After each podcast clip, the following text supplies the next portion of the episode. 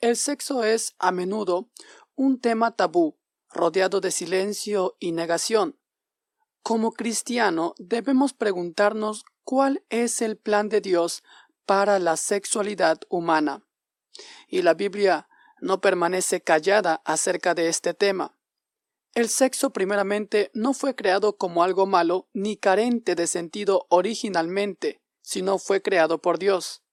Esta fue parte de su buena creación, no sólo como medio de procreación para sus criaturas, sino para que el hombre y la mujer experimenten placer y disfrute dentro de su unión matrimonial.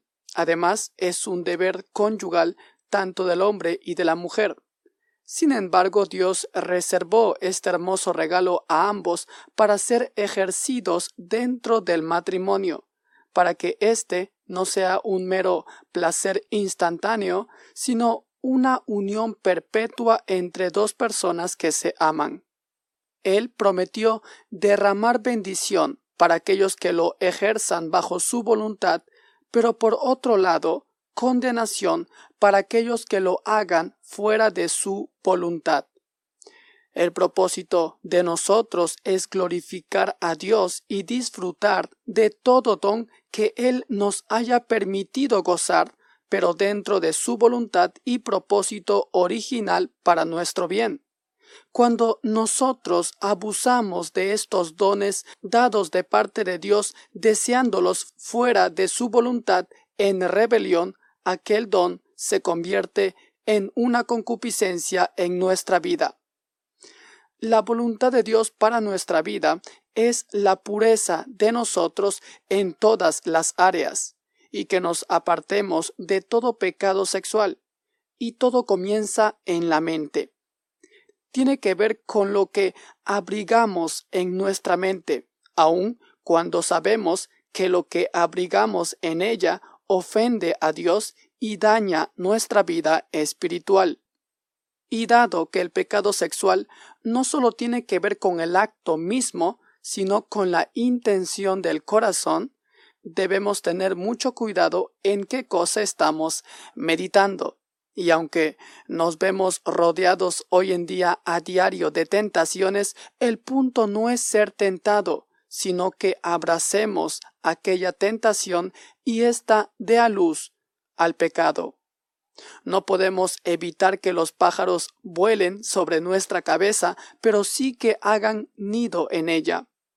Esto implica cuidar de abrigar pensamientos de lujuria, de quizás recuerdos del pasado, imaginaciones y fantasías para el futuro y meditar en ellos hasta volverlos un acto en el presente. Esta lucha será muy difícil, y habrá momentos donde clamaremos y veremos nuestra debilidad al enfrentarlo, pero en medio de ello debemos saber que un poder mayor puede librarnos, y es el poder de Jesucristo. Y toda la fuerza que necesitaremos para luchar contra ello provendrá de Él. Ahora, ¿cuáles son los pasos? Estos son muy sencillos. Número uno, confiesa y abandona. Si tenemos un Dios, además de todopoderoso, también misericordioso, quien nos promete que al buscarlo lo hallaremos y si nos arrepentimos nos perdona para no volverlo a hacer. ¿Por qué no acercarnos a Él y abandonar aquel pecado en agradecimiento por su perdón? Número 2. Cultiva una vida de oración. Cuando oramos somos nosotros confesando nuestra debilidad y declarando nuestra dependencia en Dios, para que sea por su fuerza y el poder de su Espíritu que podamos soportar las tentaciones. Número 3.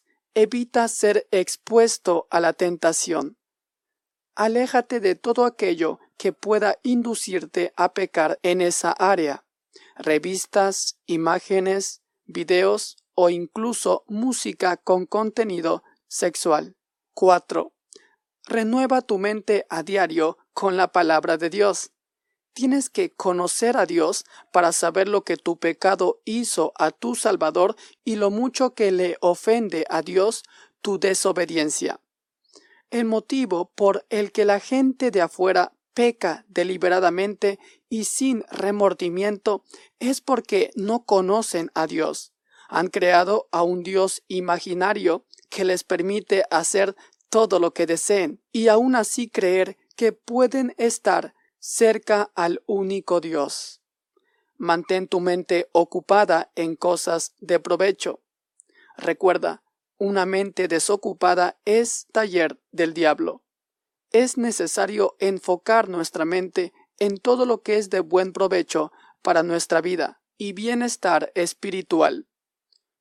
Dios ha decidido que disfrutemos de todos los deleites dados al hombre en un tiempo determinado y bajo su perfecta voluntad revelada en su palabra. Y esto no es porque Dios nos quiera negar estos deleites, sino porque quiere que nuestra felicidad en aquellos dones que Él nos ha dado sea completa, perfecta, buena y sobre todo eterna al haber hecho su voluntad.